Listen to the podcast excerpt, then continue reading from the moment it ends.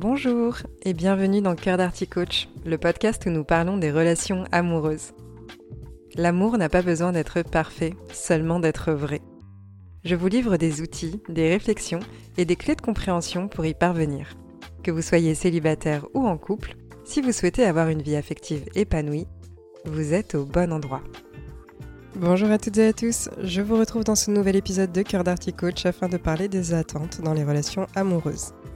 Comme vous le savez, les relations amoureuses sont un des aspects essentiels de la vie de nombreuses personnes. Elles peuvent être source de joie, d'épanouissement, de soutien et d'amour incommensurable, mais elles peuvent aussi être à l'origine de déceptions, de malentendus et d'une grande part de frustration. Pourquoi? Parce que nous, les êtres humains, sommes dotés de cette incroyable capacité à avoir des attentes. Ces attentes, elles sont là pour des raisons valables, si tant est qu'elles soient réalistes en termes de réponses à formuler pour y répondre. C'est-à-dire que nous concevons des rêves, des espoirs et des projections sur l'amour. Nous avons ainsi des attentes qui pèsent sur nos relations affectives. J'ai déjà eu l'occasion de mentionner la notion de vision de l'amour qui comprend justement les attentes ainsi que les besoins que nous allons avoir dans une relation. Et avec ces divers besoins, souvent nous attendons de nos partenaires qu'ils les comblent, qu'ils comprennent nos émotions et qu'ils soient des piliers dans les moments difficiles. Et c'est tout à fait naturel. Mais que se passe-t-il lorsque ces attentes deviennent irréalistes ou excessives? Avant tout, comment savoir déjà si mes attentes sont réalistes?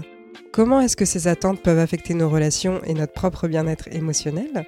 Doit-on diminuer ou descendre certaines attentes? Et si oui, est-ce que ça signifie que l'on se contente d'une relation au rabais?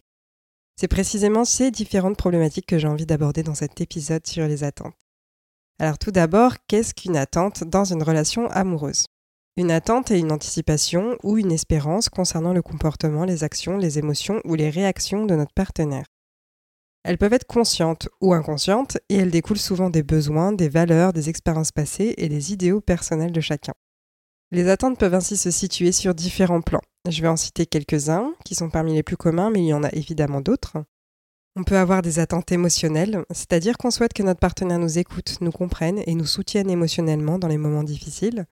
Cela peut comprendre aussi des attentes de soutien au regard de nos objectifs personnels et professionnels.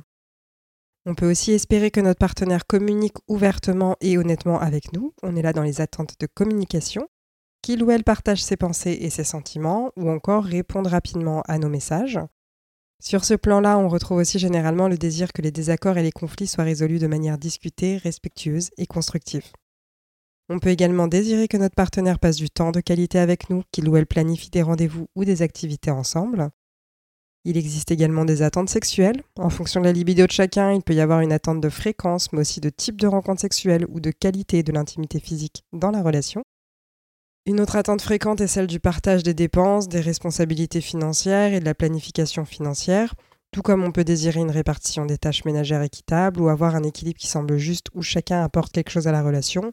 On est là dans des attentes assez pratico-pratiques, financières, logistiques. Ces différentes attentes, elles sont pour moi à différencier des valeurs qu'on peut porter dans la relation, comme par exemple l'honnêteté, la transparence, la fidélité, l'engagement, etc. Mais elles sont néanmoins étroitement liées, dans le sens où les valeurs peuvent influencer la formation des attentes. Par exemple, si l'honnêteté est une valeur importante pour vous, vous pourriez avoir l'attente que votre partenaire soit toujours honnête avec vous dans la communication. Donc les valeurs, elles vont agir comme un cadre global pour les attentes dans la relation. Ce qui va être essentiel pour que la relation soit sereine sera de discuter bien entendu de ces valeurs et des attentes qui en découlent avec votre partenaire pour créer une compréhension commune et un contrat de relation qui satisfait les deux parties. Le problème qu'il va y avoir généralement avec les attentes et qui en fait un sujet source d'incompréhension et de souffrance est le fait qu'on peut avoir tendance à ne pas verbaliser nos attentes, voire les verbaliser mais qu'elles ne soient pas claires du tout. Et c'est ça qui conduit à de la frustration et des conflits. Une chose que j'aurais aimé comprendre beaucoup plus tôt dans mes relations amoureuses est que ma façon de penser n'est pas une évidence. Très souvent, j'entends en séance de coaching Je ne devrais pas avoir à demander, ça devrait être normal, c'est juste évident, fallait y penser avant, il aurait dû savoir, etc. Et par le passé, j'ai moi-même prononcé cette phrase qui en découle, qui est C'est tellement évident que je ne devrais pas avoir à le dire ou à le demander. Par exemple, c'est évident qu'il devrait lâcher son téléphone quand on parle. C'est évident que je suis encore contrariée par notre dispute d'il y a quelques jours. C'est évident qu'elle doit m'envoyer un message si elle rentre tard pour que je ne l'attende pas. Le truc, c'est que ce qui est évident pour moi n'est pas nécessairement évident pour l'autre, Les attentes que nous allons avoir dans le couple proviennent souvent de nos expériences, de notre vécu familial, de notre culture, du passé, de notre éducation, etc. Nos attentes, elles sont ainsi issues de nos croyances et de notre vision du monde qui nous est propre. Elles peuvent ainsi différer de celles de notre partenaire ou de ce qui semble évident chez notre partenaire, car notre vécu est unique. Ce que je veux dire par là, c'est que nos partenaires ne sont pas dans notre tête, et notre responsabilité dans la relation vis-à-vis de tout ce qui nous paraît évident est d'identifier ce dont on a besoin pour pouvoir formuler clairement des demandes. Et après, que notre partenaire choisisse de répondre ou non à nos demandes, ça, c'est une autre histoire. Pour celles et ceux qui seraient tentés de dire oui, mais moi je le fais, donc c'est normal d'attendre que l'autre le fasse en retour, eh bien, pas forcément. Il peut être nécessaire de formuler avant tout une demande claire, même sur ce que nous on a l'habitude de faire et sur ce qui nous semble évident. Lorsque les attentes sont insatisfaites, cela peut mener à de la déception et du ressentiment. La projection que l'on va avoir de nos attentes sur notre partenaire va créer du conflit tant que ces dernières ne sont pas claires. Je le mentionnais précédemment, les attentes peuvent être définies et verbalisées de façon claire. Le souci, c'est qu'on a tendance à être flou et bancal. Les conflits liés aux attentes surviennent quand elles ne sont pas clairement exprimées et par conséquent pas respectées. C'est là où l'on peut entrer dans une escalade de reproches, voire alimenter la lutte de pouvoir, puisque chacun va tenter de défendre son point de vue, son espace d'attente, qu'il considère comme légitime et évident. Pour sortir de ce cadre, qui n'est pas nécessairement positif, cela va demander, comme souvent, de faire preuve d'ouverture et d'empathie. Déjà, je pense qu'il est important de noter que les attentes varient d'une personne à l'autre mais aussi que les attentes peuvent évoluer au fil du temps. Ces attentes, elles sont à différencier des besoins et il est indispensable de sortir du fantasme où notre partenaire pourrait être en capacité de répondre à l'ensemble de nos besoins. Personne n'est parfait, personne ne nous correspondra à 100%, et si c'est le cas, c'est plutôt de la fusion, et je vous invite à écouter l'épisode 67 à ce sujet. Mais la bonne nouvelle avec le fait que l'on ne trouve pas de partenaire parfait ou parfaite, est que nous n'avons nous-mêmes pas besoin d'être parfait ou parfaite. On retire ainsi cette pression de nos épaules. Maintenant que cela est dit, qu'est-ce qu'une attente irréaliste ou une attente saine? Une attente irréaliste est une attente qui crée de la pression inutilement chez notre partenaire. Cela peut aussi être une attente qui implique que la personne avec qui on est doive changer.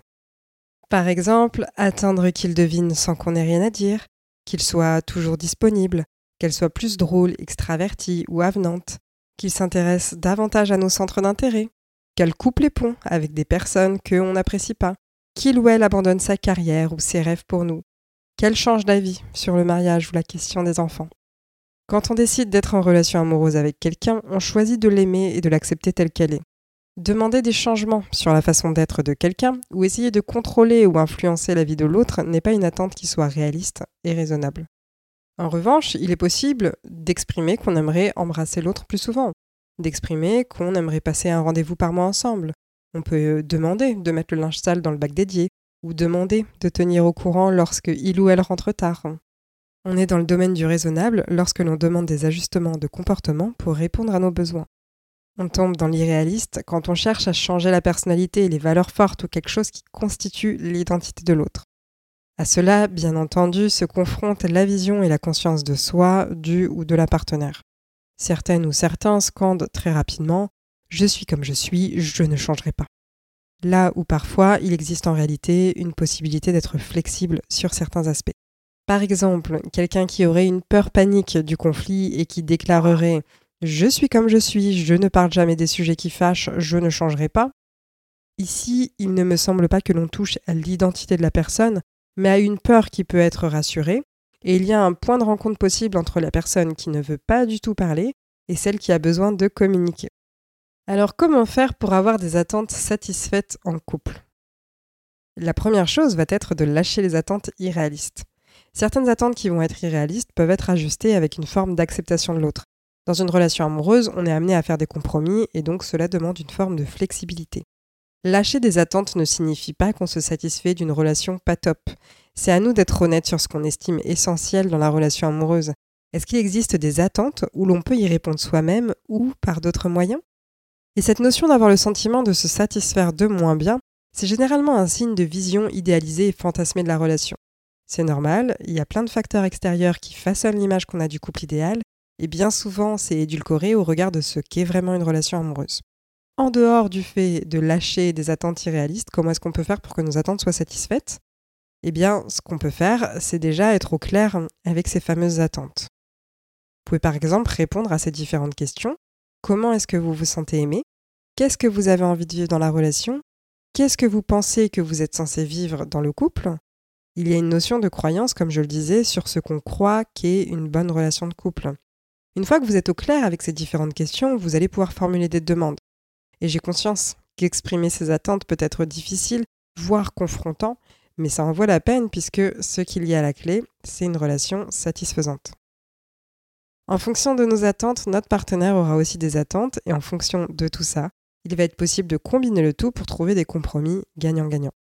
Nous arrivons à la fin de cet épisode, j'espère qu'il vous a plu et que cela amène de la clarté concernant vos éventuelles attentes dans vos relations amoureuses. N'hésitez pas à le partager autour de vous.